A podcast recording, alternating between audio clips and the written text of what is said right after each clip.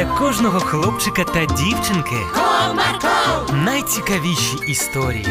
Comarco, Не прогав свій настрій. Comarco. Команда Марка. Привіт!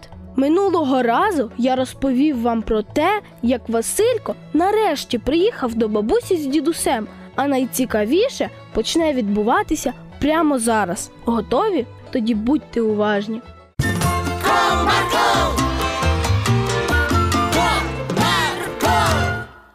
Василько з сім'єю смачно поїли. Бабуся приготувала такі страви, які він дуже любив, і у неї вони були набагато смачніші, ніж удома. Дякую, бабусю. Це було не просто смачно, а дуже смачно. Так наївся, що ледь дихаю. Будь обережним, а то ще лопнеш ненароком. І що ж ми тоді робитимемо? Та ні, не лопну. Все під контролем.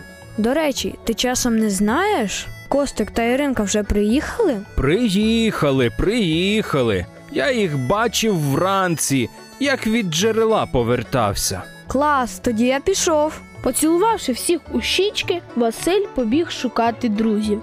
От вітер невгамовний. Хай біжить, пограється, вони більше півроку не бачились, а після обіду підуть гуси випасати.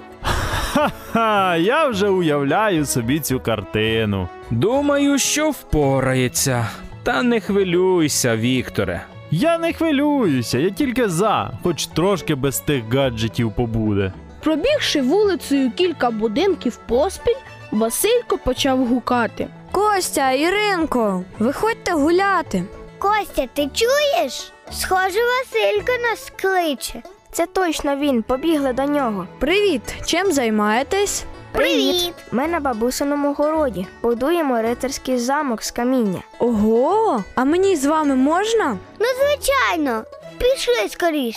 Друзі відправилися на город Ольги Микитівни. Там вже стояло кілька стін замку. Клас! А ці ходи куди? Тут ми зробимо рів і зальємо його водою, щоб вороже військо не змогло потрапити в наш замок. А як гості потраплять туди? Ми ще плануємо зробити місток з дощечки, який буде опускатися, коли хтось приходитиме. То це дійсно буде все як по-справжньому. В цей час поряд з ними почувся якийсь дивний крик. Що це? Не хвилюйся, це бабусин гусак. Він трохи кусається, але зараз закритий у клітці. Точно? Та Точно, точно. Бабуся сама закрила його. Ну добре. Але через деякий час Василька хтось щепнув ззаду за ногу. Ай! Чекай звідси. Костик, ви ж казали, що він зачинений. Киш, киш, що ж робити? Тримай різку. Можливо, нею вдасться відігнати. А ти, Іринка, мерщій за бабусею. Ай! Він знову щіпнув. Чекай, геть звідси. Ось тобі получе. Кинувши камінець, крикнув Костик. Так нечесно. Чому він лише до мене вчепився? Фу, фу, чур тебе. Хлопці, бабуся кудись пішла. Тікаймо краще ми і зачинимо хвіртку за собою. Візьми у ті камінчики і жгуляй у гусака, а ми тим часом втечемо. Іринка почала відволікати гусака камінцями, а хлопцям все ж вдалося втікти з городу.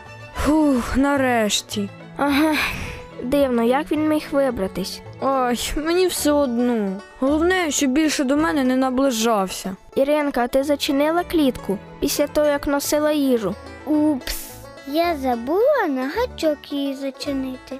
Ех, тепер зрозуміло, чому він до нас на город потрапив. Ну добре, ходімо до мене. Пограємо у будиночку під дубом. Пішли.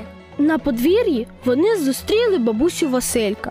Ой, як добре, що ви прийшли вже. Василько, попрошу тебе та твоїх друзів повипасати гуси на лузі. Гуси? Тільки не це. А чому? Та його щойно гусак наш покусав. Не хвилюйся, вони не косючі, агресивних немає.